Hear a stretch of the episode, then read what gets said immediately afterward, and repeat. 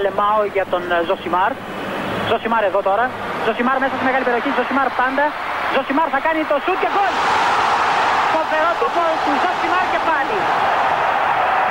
Ο Περέιρα Ζωσιμάρ, 24 χρόνων παίκτης της Μποταφόγκο.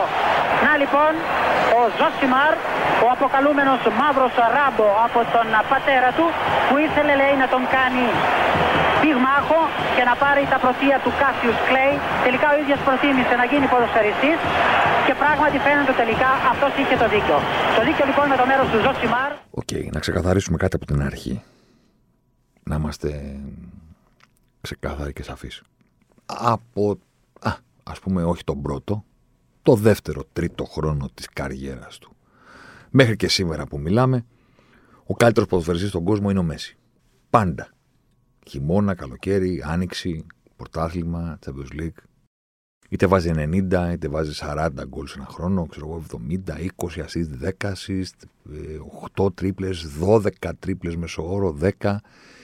Όλα αυτά είναι μικρές λεπτομέρειες ενός πράγματος που είναι συνολική καθολική αλήθεια. Επίσης, αυτό δεν επηρεάζεται από τίτλους. Είτε το παίρνει το Μουντιάλ η Γαλλία, είτε παίζει η Κροατία τελικό, είτε παίρνει η Champions League ο Τάδε, είτε παίρνει ο Παράλος.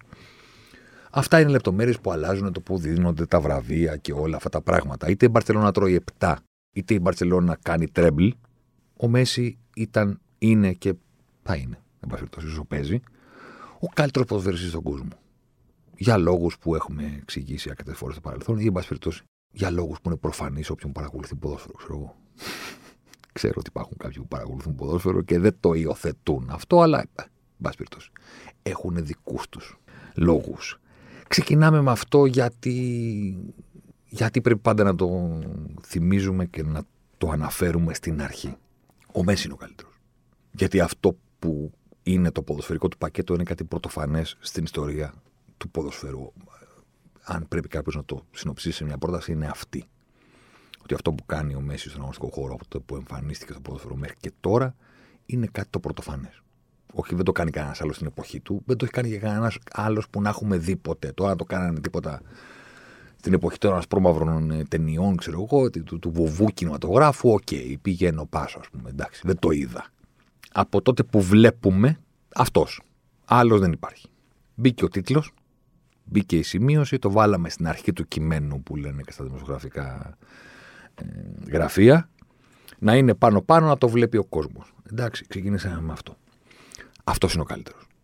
OK, okay, μήπως ήρθε η ώρα να συζητήσουμε το πού βρίσκεται ο Μοχάμετ Σαλάχ ή ο Μο Σάλα, όπως τον λένε στο νησί.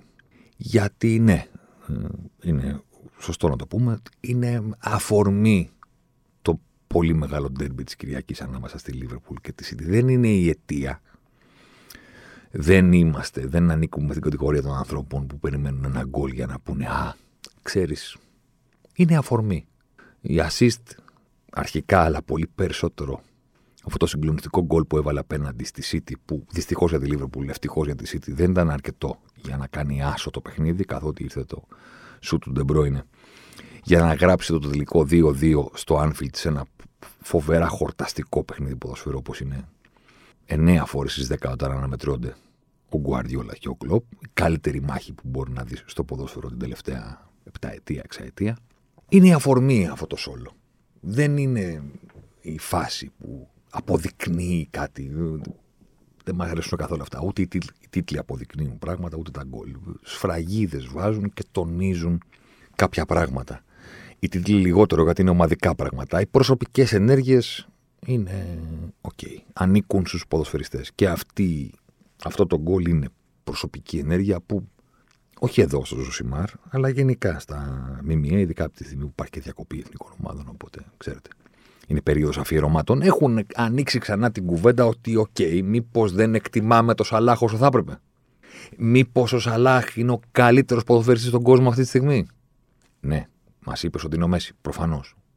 Σαν συνολικό πακέτο του τι μπορεί να κάνει στο γήπεδο, ναι. Αλλά τώρα, αν δει κάποιος ποδόσφαιρο στη σεζόν 2021-22, που ξεκίνησε τον Αύγουστο και έχουμε τώρα πρώτη εβδομάδα Οκτωβρίου, σε αυτό το διάστημα, ας πούμε, στο 21-22, πρώτοι μήνες τη σεζόν, αν κάποιος είχε τη δυνατότητα να παρακολουθήσει όλα τα παιχνίδια ποδοσφαίρου στον κόσμο, ξέρω εγώ, με κάποιο τρόπο να τα βάλουμε σε έναν υπολογιστή και να πούμε δες όλα αυτά τα παιχνίδια και πες μας. Ποιος είναι ο καλύτερος στον κόσμο σε αυτό το διάστημα. Αν δεν είναι ο Σαλάχ, ποιος είναι; Αυτή είναι η ερώτηση. Και ναι, ο Μέση είναι διαχρονική αξία. Στη φόρμα του πράγματος ποιος είναι πάνω από τον Αιγύπτιο. Το τελευταίο βέβαια παίζει ένα κομμάτι σημαντικό ρόλο. Όσον αφορά την αναγνωρισιμότητα, το σταριλίκι και όλα αυτά τα πράγματα. Είναι Αιγύπτιος, δεν είναι Βραζιλιάνος, δεν είναι Ιταλός, δεν το βλέπουμε στο Euro, δεν είναι Πορτογάλος να πάει να διεκδικήσει, να κάνει, είναι Αιγύπτιος.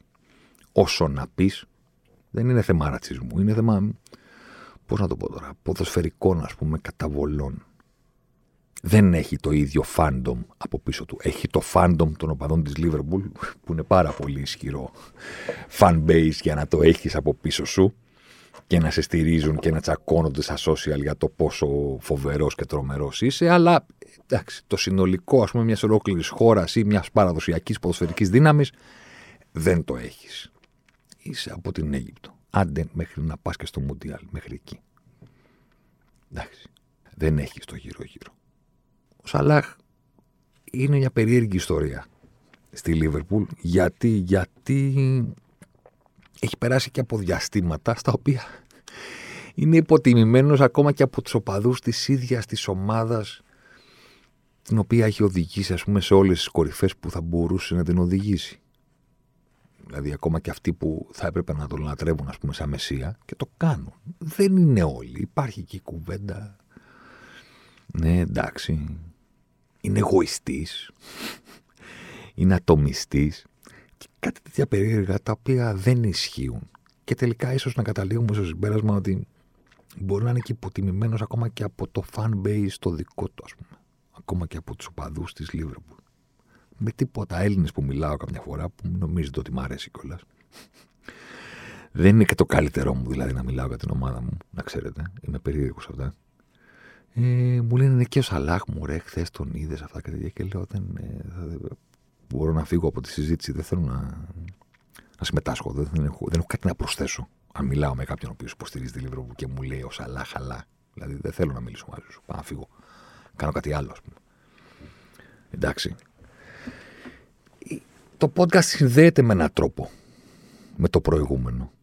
Θα μου πείτε τώρα τι κάθεσαι και μας λες, τι δουλειά έχει ο Μασούρα στην κουβέντα για το Σαλάχ, το Μέση και τον Ρονάλντο, δεν ξέρω ποιον. Συνδέεται με έναν τρόπο. Σε ένα σημείο του podcast για το Μασούρα συζητάμε πώς το είναι απόδειξη για το Μασούρα το γεγονός ότι δεν κάνει ένα πράγμα. Κάνει πολλά τα οποία είναι δύσκολο να συνδυάσει μεταξύ τους. Από την εποχή που εμφανίστηκε ο Μέση, ο πύχης του, του world class, δεν μιλάμε τώρα για GOAT, δεν μιλάμε για όλων των εποχών. Α υποθέσουμε ότι μιλάμε για την εποχή που παρακολουθούμε. Ο πύχης του world class ανέβηκε σε ύψη που δεν ήταν. Είναι πρωτοφανή, ας πούμε. Δηλαδή δεν αρκούσε στην εποχή του Μέση να έχεις γκολ. Όπως π.χ. έχει με το τσουβάλι ο Κριστιανό Ρονάλντο δεν αρκούσε να είσαι ο τριμπλέρ που τους μαγεύει όλους. Δεν αρκούσε να είσαι φοβερός δημιουργός, γιατί υπήρχε ένας ποδοσφαιριστής που είναι όλα αυτά τα τρία μαζί.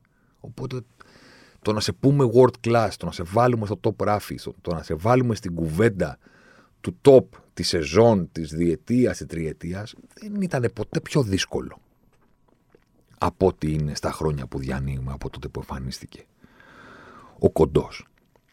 Με τον ίδιο τρόπο το πρίσμα με τον οποίο πρέπει να εξετάσει κανείς, ας πούμε, το Σαλάχ. Δεν είναι μόνο διάστατο. Πρέπει να μιλήσουμε για το Σαλάχ και να ίσως εντείνουμε την κουβέντα για το πόσο συγκλονιστικά καλός ποδοσφαιριστής είναι, εξετάζοντας όχι μόνο το αποτέλεσμα. Το αποτέλεσμα είναι, ας πούμε, και λίγο εύκολο. Ξέρω εγώ, μπαίνεις σε μια σελίδα, διαλέγεις ένα site που είναι από αυτό που είναι πιο κοντά σε σένα, ας πούμε, για να κοιτάς και λες, οκ, τι έχει κάνει στη Λίβερπουλ από τότε που πήγε. Δεν είναι δύσκολο να τα βρεις. Την πρώτη σεζόν, στο πρωτάθλημα μόνο, 32 γκολ 10 assist. Όχι στο πρωτάθλημα, ναι, στο πρωτάθλημα μόνο 32 γκολ 10 assist. Τη δεύτερη 22-8, την τρίτη 19-10. Την τέταρτη 22-5 που διαλύθηκε όλη η ομάδα πέρυσι. Φέτος έχει 6 γκολ και 3 assist ήδη. Πάντα μιλάμε για το πρωτάθλημα. Τα μαζεύεις και λες: Ωραία. Σε αυτό το διάστημα ο Σαλάχ έχει βάλει στην Premier League μόνο, επαναλαμβάνω, 101 γκολ. Από το καλοκαίρι του 17 μέχρι και σήμερα. 101. Πόσα έχει ο δεύτερος, 88. Έχει ο Κέιν. Ξέρετε, ο Κέιν, ο Κίλερ. Πόσα έχει ο τρίτος, 82, ο Βάρντι. Και λες, κάτσε ρε παιδί μου, μισό Η Premier League δεν είναι εκεί που έπρεπε να πάει ο Μέση για να αποδείξει γιατί είναι το πιο δύσκολο από όλα. Εκεί δεν είναι. Εκεί είναι. Εκεί πήγε ο Σαλάχ με δύο ταμπέλες πάνω του. Η πρώτη έλεγε απέτυχε στην Τσέλσι, γιατί η Τσέλσι τον είχε αγοράσει τα προηγούμενα χρόνια και τίποτα, πέρασε και δεν ακούμπησε. Και δεύτερον, έλα μου στο καμπιονάτο, σιγά το πρωτάθλημα. Με αυτές τις ταμπέλες πήγε ο Σαλάχ στη Λίβερπουλ το καλοκαίρι του 2017 για να της αλλάξει τη μοίρα.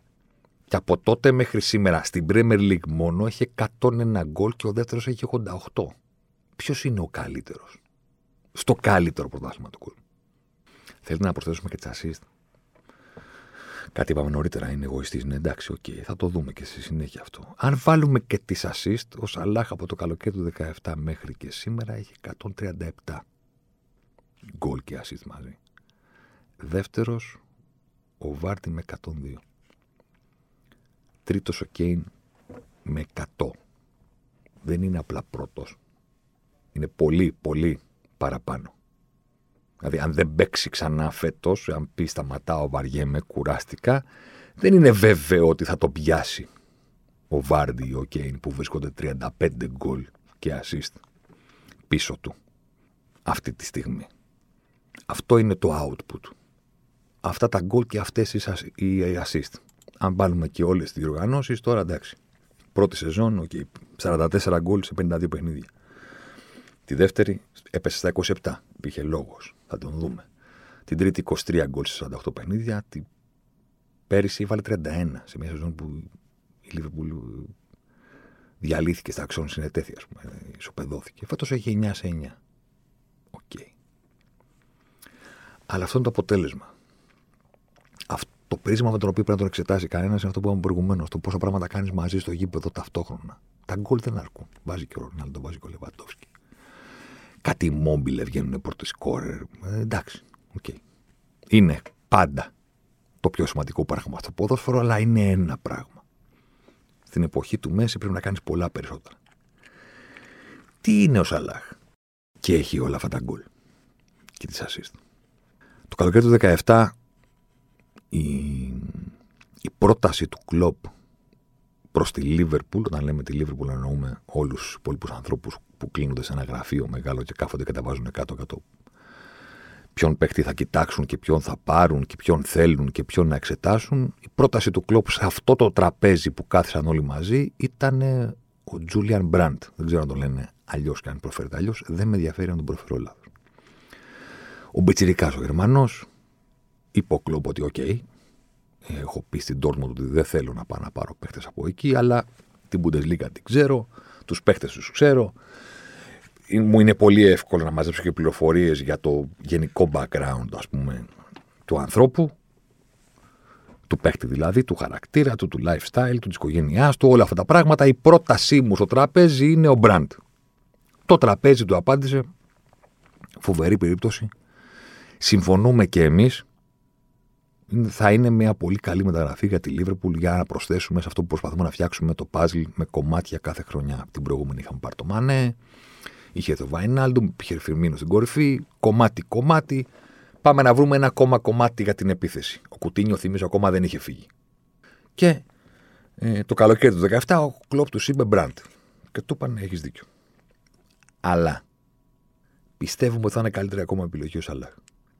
Ο κλοπ του είπε: Ναι, ναι, τον ξέρω, φοβερή ταχύτητα κτλ. Αλλά εγώ ψάχνω κάποια στοιχεία που είναι λίγο διαφορετικά.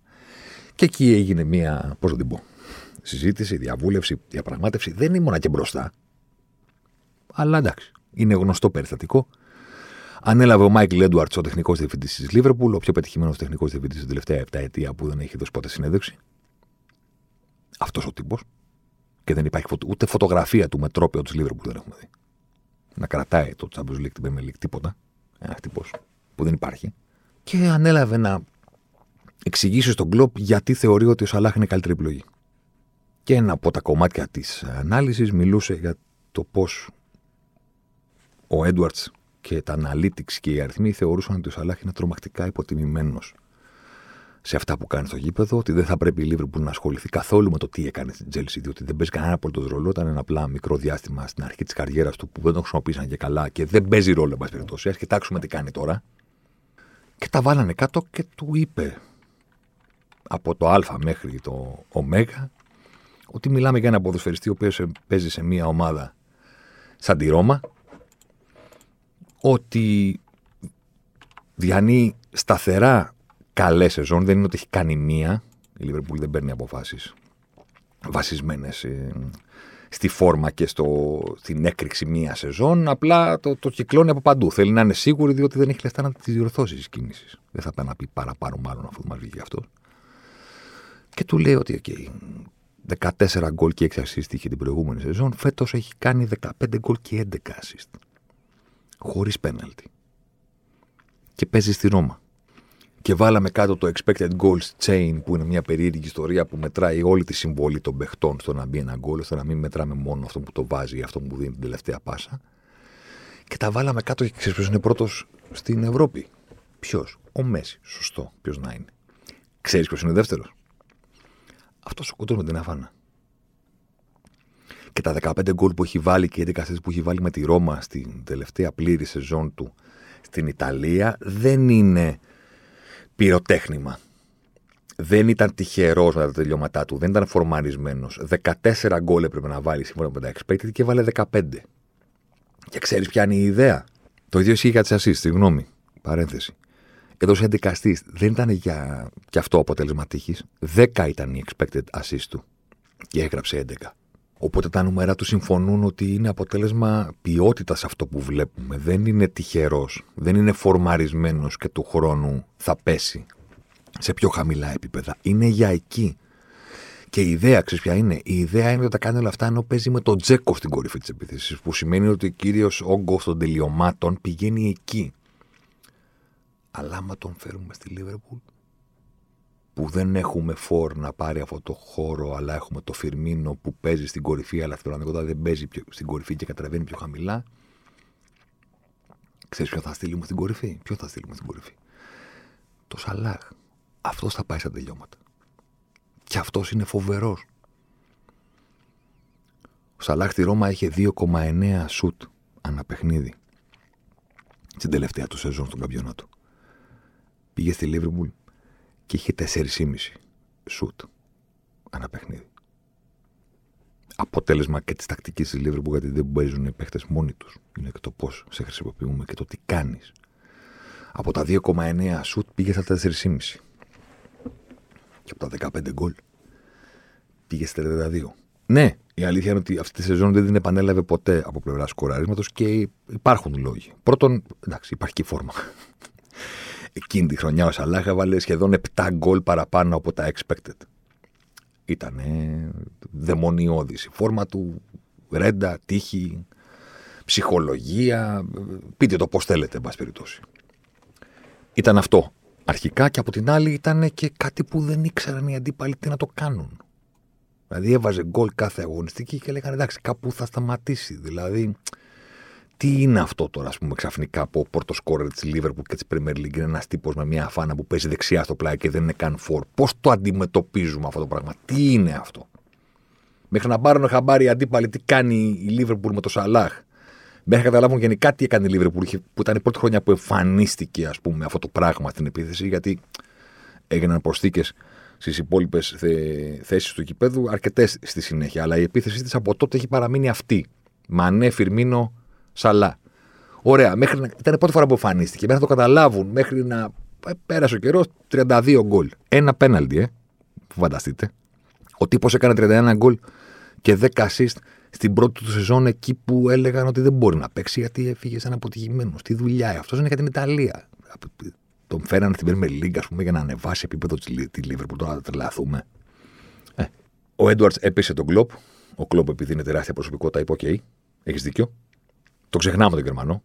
θα πάρουμε αυτό που μου λες εσύ. Συμφωνώ 100% γιατί δεν είναι ότι τον καπελώνουν, είναι ότι του προτείνουν. Ο Κλοπ είναι ο τελευταίος που αποφασίζει. Ή, εν πάση περιπτώσει, πρέπει να συμφωνήσουν όλοι μαζί. Και ο Κλοπ είπε: Ναι, ok, okay, πείστηκα. Πάμε. Σαλάχ. Και θα τον χρησιμοποιήσουμε και ακριβώς όπως το σκέφτομαι και θα τον φέρουμε εκεί και από τα 2,9 σούτα στι 4,5 και ξαφνικά τα 15 γκολ το 30. Ναι, δεν την ξανά έκανα αυτή τη σεζόν ο Σαλάχ. Αλλά δεν πάβει να είναι τρομακτικά σταθερός σε αυτό που κάνει.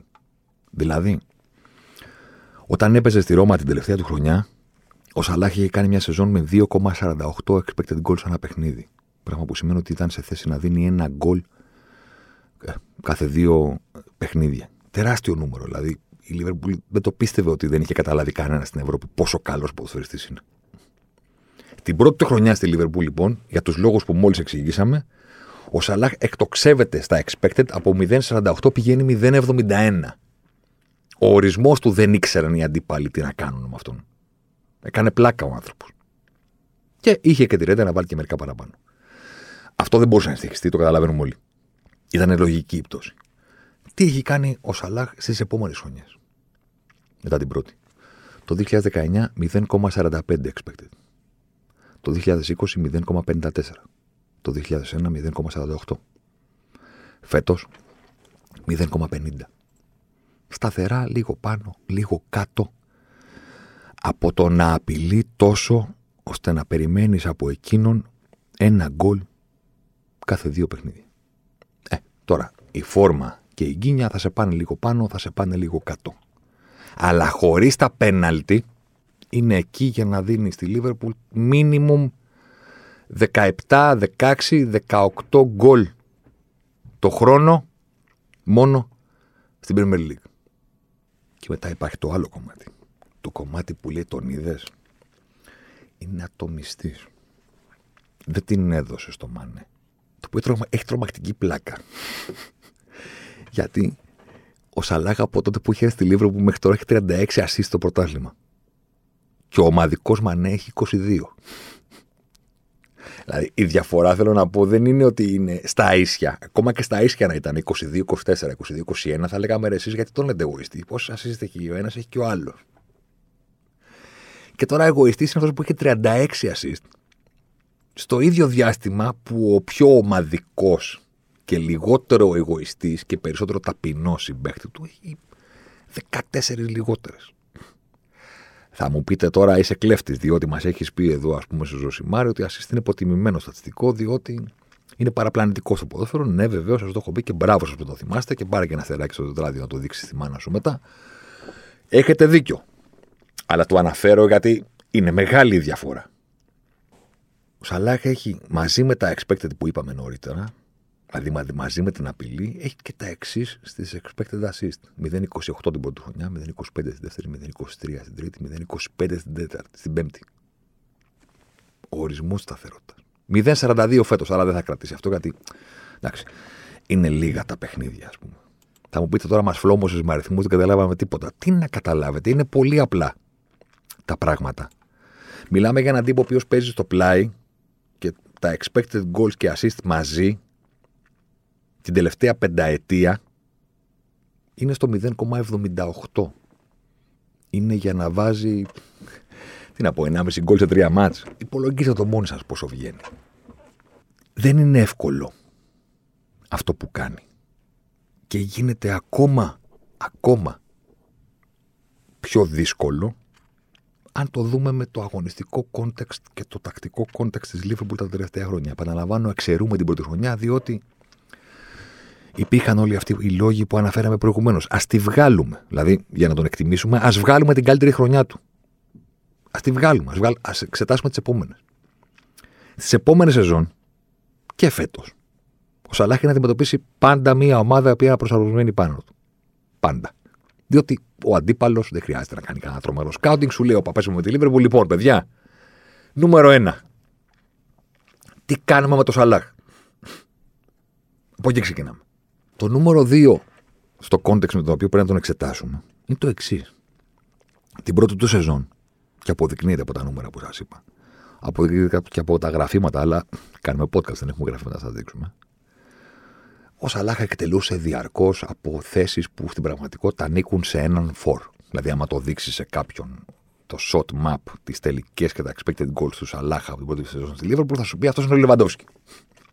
Θέλω να πω, δεν βλέπω κάποιον ο οποίος είναι extreme και σουτάρει εκτός περιοχής. Αυτό είναι ένα shot map ε, σε έναν τύπο ο οποίος ζει και αναπνέει στην καρδιά της μεγάλης περιοχής. Αυτό δεν γινόταν να επαναληφθεί. Ο Σαλάχ παίζει το πλάι.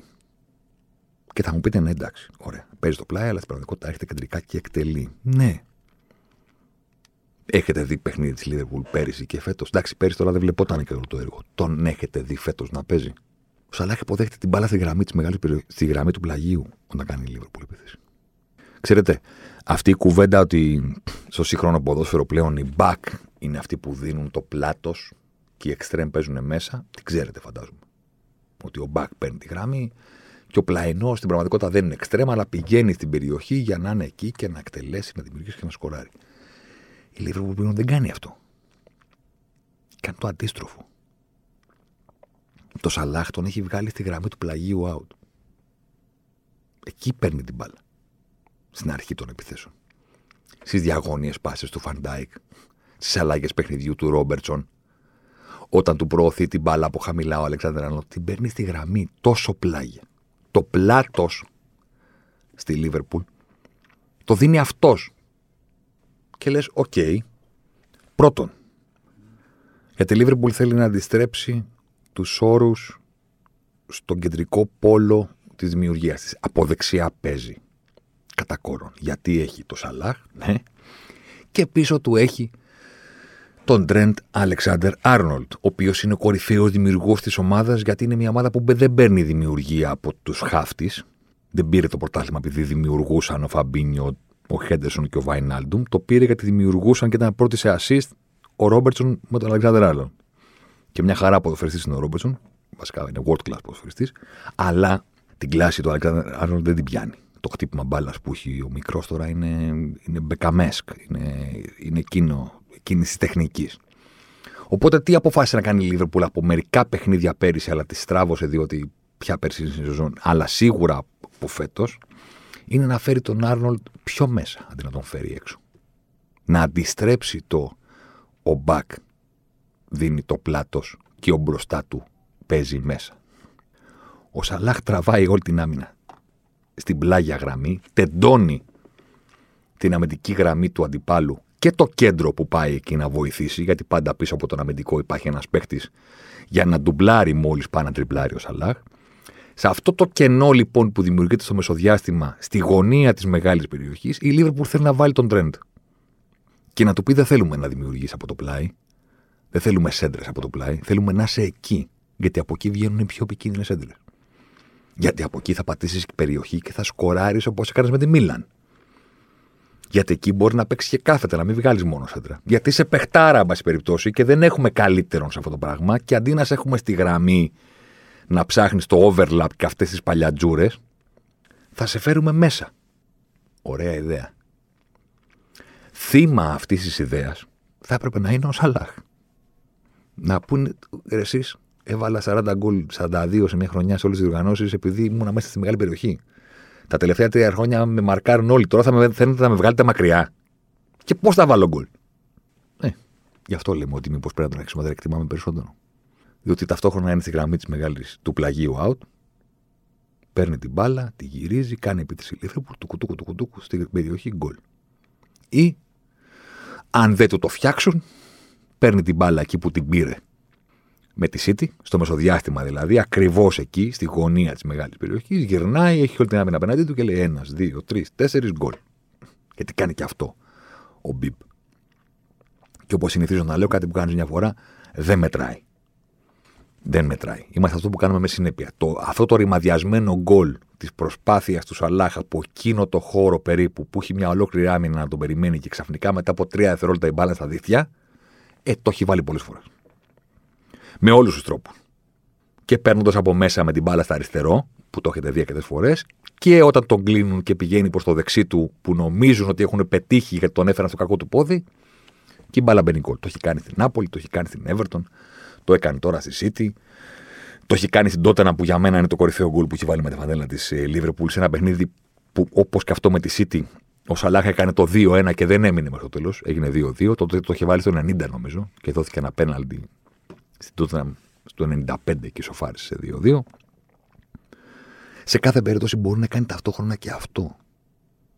Μιλάμε για έναν τύπο ο οποίος ενώ η Λίβερπουλ τακτικά θέλει κατά τη διάρκεια του χτισήματος της επίθεσης, την ώρα που του δίνει την μπάλα, θέλει να τον βγάλει από την περιοχή για να τεντώσει, όπως σας είπα, την αμυντική γραμμή των αντιπάλων και να δημιουργήσει χώρους και για το Μανέ ακόμα.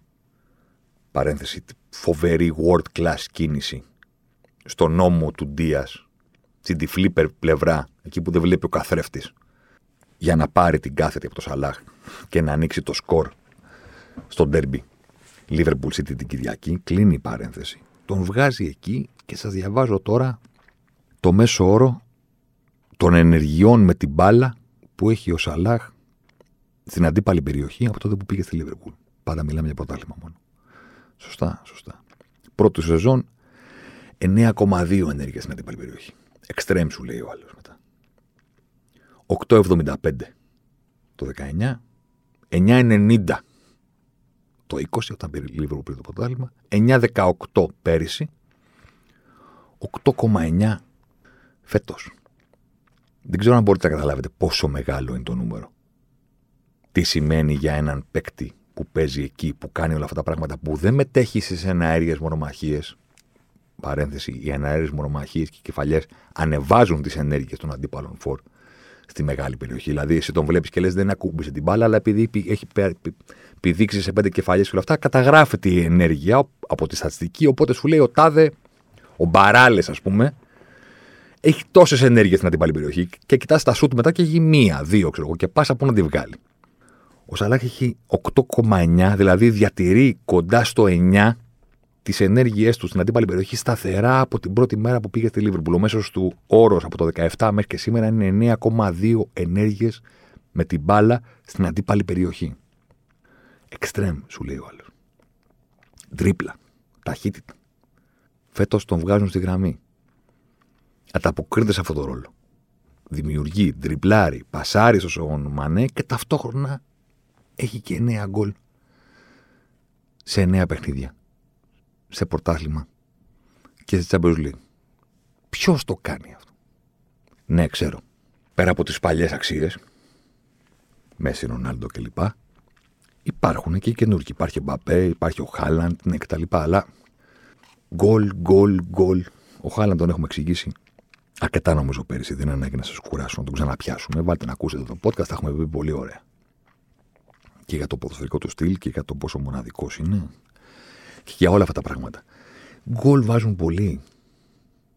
Και λάμπουν. Εδώ μιλάμε για ένα πακέτο το οποίο πρέπει να εκτιμηθεί λίγο περισσότερο υπό το πρίσμα Μέσι που θέσαμε στην αρχή της κουβέντας. Δηλαδή, ο Αζάρ μπορεί αυτή τη στιγμή να διαγωνίζεται με τον Κουτίνιο για το ποιος είναι η χειρότερη μεταγραφή στην ιστορία του ποδοσφαίρου. Μιλάμε, ρε παιδί μου, τώρα για πολύ σκληρό ανταγωνισμό.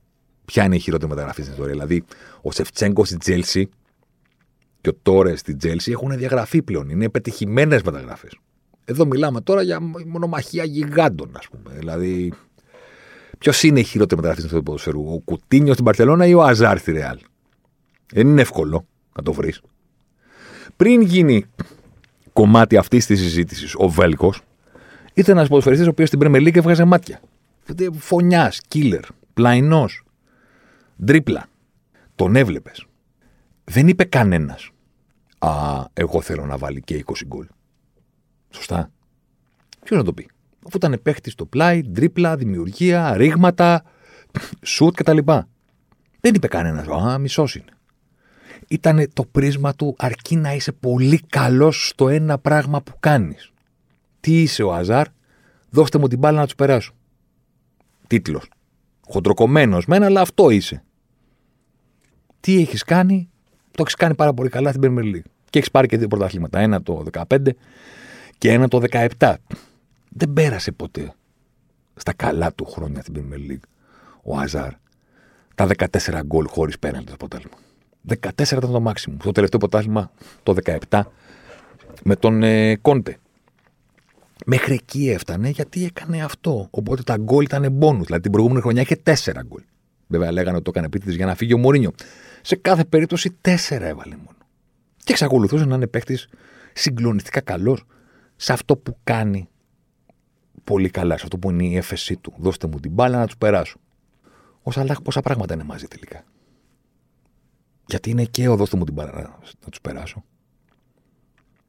Και είμαι ο δεύτερος δημιουργός της Λίβερπουλ πίσω από τον ασυνήθιστο δημιουργό, αλλά αυτόν έχουμε, τον Αλεξάνδρ Άρνον. Και είναι και ο πρώτος κόρε της ομάδας. Και μπορεί να βάλει και ένα γκολ που θα τους περάσει όλους. Και μπορεί να υποδέχεται το, την μπάλα στην πλαϊνή γραμμή και ταυτόχρονα να είναι και στη μικρή περιοχή και να κάνει δύο ταπίν σε κενή αιστεία, εύκολα γκολ με την Πόρτο του Champions League, ας πούμε. Θέλω να πω, βάζει τον γκολ που βάζει ο Φορ, που περιμένει στο δεύτερο δοκάρι και σπρώχνει την μπάλα στην κενή αιστεία. Αυτό το γκολ το βάζουν αυτοί που ζουν στη μεγάλη περιοχή. Ο Σαλάκ ζει και βασιλεύει και εκτός μεγάλης περιοχής και εντός. Και δώστε μου την μπάλα στο πλάι να ξεκινήσουμε να κάνουμε κάτι και να βρω το μανέ και να γίνει το ένα μηδέν. Και θα είμαι και σε την περιοχή μέσα για να κάνω εννέα ενέργειες κατά μέσο όρο σε κάθε παιχνίδι. Και θα είμαι και στη μικρή περιοχή για να βάλω το πλάσια στην κοινή αιστεία. Δηλαδή, μήπως είναι πάρα πολλά. Πώς ήταν τα νούμερα που είπαμε προηγουμένως, θα μου πεις πια απ' όλα, μας είπες πολλά σήμερα. Εντάξει, sorry, τι να κάνω, αλλά α, είχαν το ενδιαφέρον τους.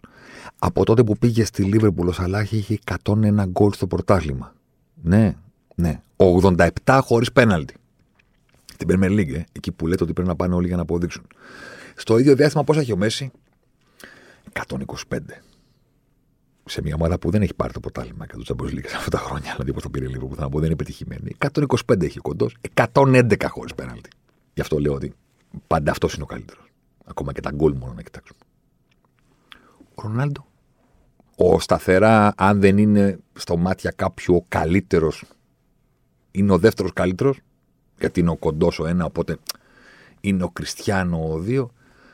84 γκολ χωρίς πέναλτι έχει στο ίδιο διάστημα ο Ρονάλντο. Ο Σαλάχ έχει 87. Και ο Ρονάλντο το ξέρετε, φαντάζομαι, όταν το βλέπετε να παίζει. Δεν κάνει κάτι άλλο στο γήπεδο. Θέλω να πω. Ζει στο δεύτερο δοκάρι. Εκεί που είπαμε προηγουμένως ότι θα έρθει και ο Σαλάχ να το βάλει, ο Ρονάλντο εκεί ζει. Το είδατε τον γκολ με τη Villarreal. Εκεί ζει. Στην απέναντι πλευρά της μπάλας. Ακόμα και αντεπίθεση να γίνεται, όπως έβαλε τον γκολ με την Newcastle, ποιο ήταν. Που έβαλε εκείνο τον γκολ το, το φοβερό, το πιο ωραίο του με, με τη United μέχρι στιγμής, που υποδέχτηκε εκτέλεση στη γωνία στο Old Trafford. Η αντιπίθεση γίνεται από δεξιά, ο Ρονάλντο περισμένει από αριστερά, παίρνει την μπάλα, μπαπ, μπαπ, κάντε σέντρα, παιδιά. Γιατί είμαι ο killer ο δολοφόνος που λέγεται Κριστιανό Ρονάλντο. Ο Ρονάλντο ζει στη μεγάλη περιοχή και ζει και αναπνέει για τον κόλλο εδώ και 7 χρόνια. Τα υπόλοιπα πράγματα στο γήπεδο έχουν μειωθεί σε βαθμό ελαχιστοποίησης. Για να αυξηθούν τα γκολ του και να μείνουν πάρα ψηλά, μειώθηκαν πάρα πολύ τρίπλες, δημιουργία. Δεν σταμάτησε να είναι ο εξτρέμ που μας μάγεψε στα καλά του χρόνια στην Πεμελικ. Τότε ήταν πραγματικά για δύο χρόνια ποδοσφαιριστής που τα έκανε όλα στο γήπεδο. Τόσο κράτησε αυτό. Μετά σταδιακά πήγε στην περιοχή. Σε αυτό το πράγμα που είναι ο Ρονάλντο, δηλαδή το απόλυτο πρότυπο ας πούμε του goal scorer, ο Σαλάχ έχει περισσότερα.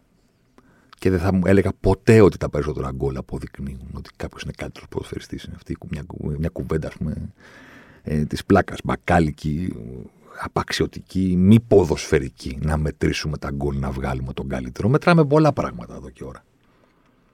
Αλλά θέλω να πω ότι αυτός που δεν παίζει στην κορυφή της επίθεσης, που εκτός της πρώτη τους χρονιάς έχει τραβηχτεί μακριά την περιοχή γιατί δεν τον αφήνουν οι αντίπαλες ομάδες να είναι συνέχεια στην περιοχή και γιατί και η Λίβερπουλ έχει μια καινούργια τακτική φέτος. Αυτός που υποδέχεται την μπάλα στο πλάι, αυτός που κοιτάει, παίζει με πρόσωπο. Αυτός που θα κάνει τρίπλες, θα δημιουργήσει με τον τρόπο που σας είπα προηγουμένως και θα έχει 36 assist ενώ ο ομαδικός μαν έχει 22, έχει ταυτόχρονα περισσότερα γκολ, αν βγάλουμε τα πέναλτι, από τον Κριστιανό Ρονάλντο. Μήπως μαζεύονται πάρα πολλά. Μήπως δεν είναι μόνο ο Ρονάλντο και ο Λεβαντόφσκι μανιακοί με την, ε, την επαγγελματική προετοιμασία και το πόσο dedicated επαγγελματίες είναι και τελειομανείς. Το έχετε δει το σώμα του όταν μια φορά το χρόνο βγάζει την μπλούζα για να πανηγυρίζει. Γιατί μιλάμε για έναν τύπο ο οποίος δεν, δεν είναι πολύ media friendly λόγω της Αιγύπτου που λέγαμε προηγουμένως και όλου αυτού του πράγματος.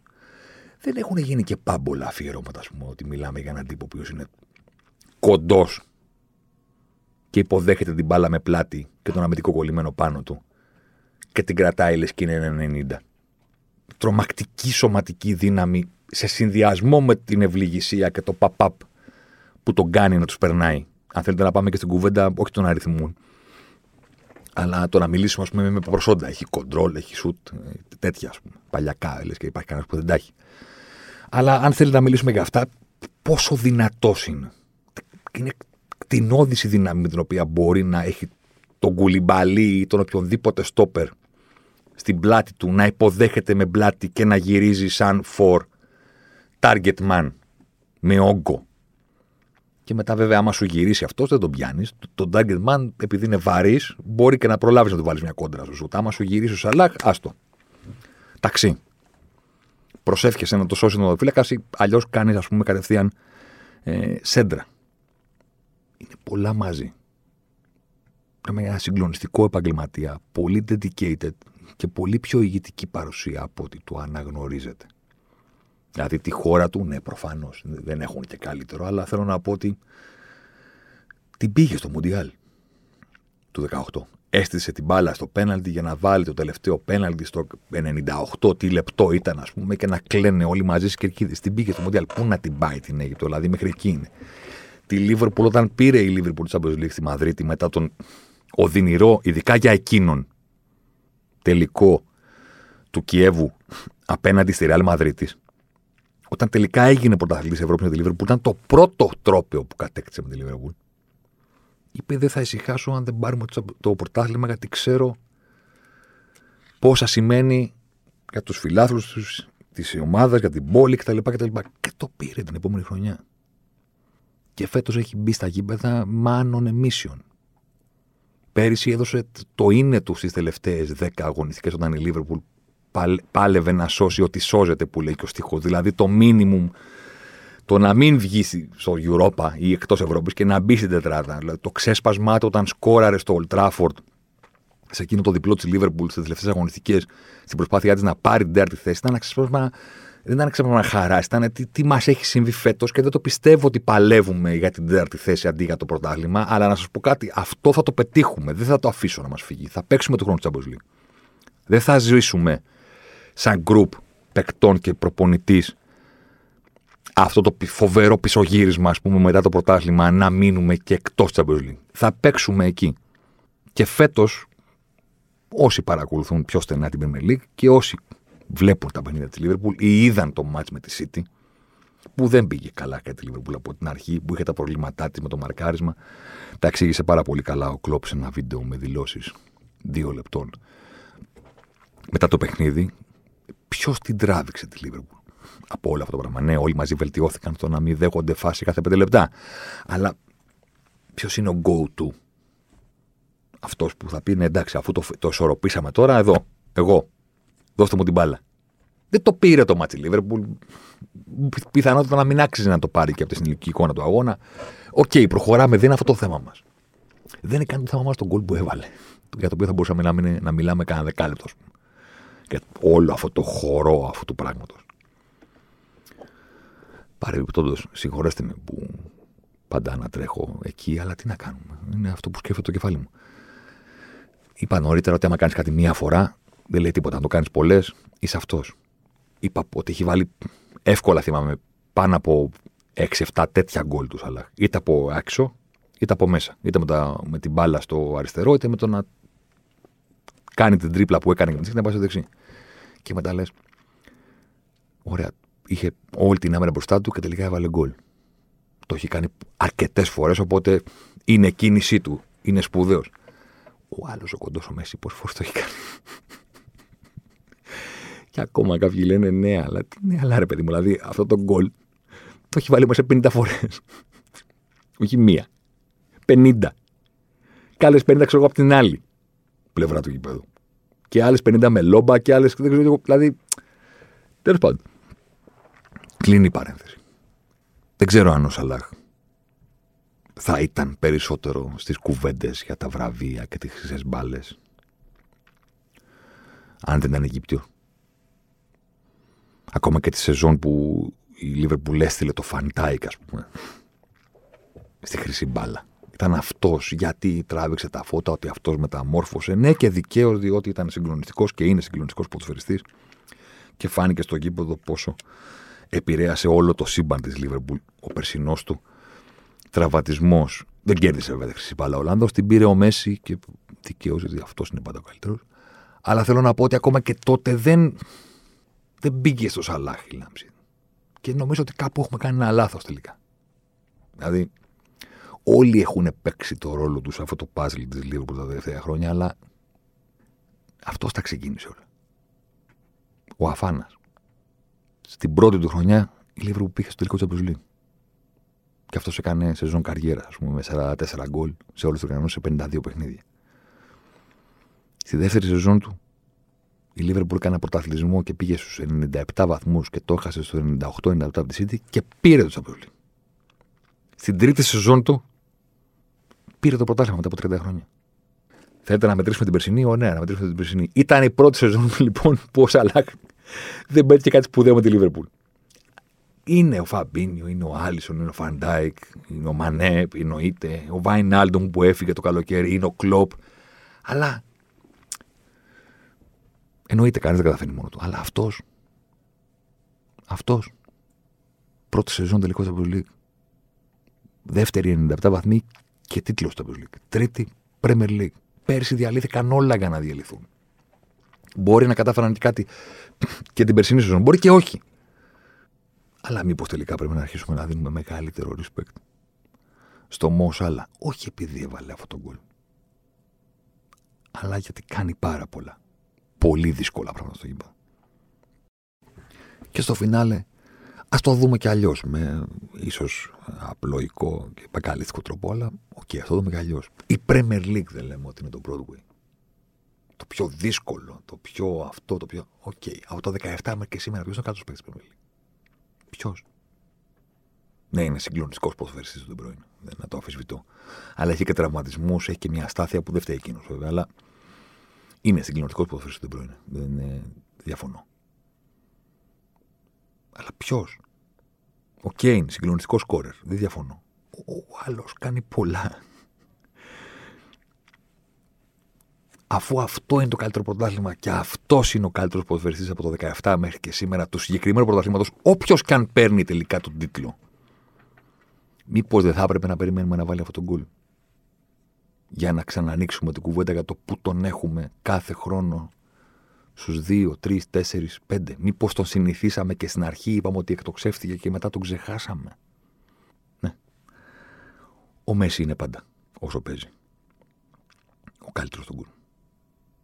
Στη σεζόν που διανύουμε από τον Αύγουστο μέχρι τώρα, ο καλύτερο παίζει τον κόσμο Σαλάχ. Και να δούμε πώς θα πάει. Αλεμάω για τον ε, Ζωσιμάρ. Ζωσιμάρ εδώ τώρα. Ζωσιμάρ μέσα στη μεγάλη περιοχή. Ζωσιμάρ πάντα. Ζωσιμάρ θα κάνει το σουτ και γκολ φοβερό το γκολ του Ζωσιμάρ και πάλι. Ο Περέιρα Ζωσιμάρ, 24 χρόνων παίκτης της Βοτακόβο. Να λοιπόν, ο Ζωσιμάρ, ο αποκαλούμενος μαύρος ράμπο από τον πατέρα του, που ήθελε λέει να τον κάνει πυγμάχο και να πάρει τα πρωτεία του Κάσιους Κλέη. Τελικά ο ίδιος προτίμησε να γίνει ποδοσφαιριστής και πράγματι φαίνεται τελικά αυτός είχε το δίκιο. Το δίκιο λοιπόν με το μέρος του Ζωσιμάρ.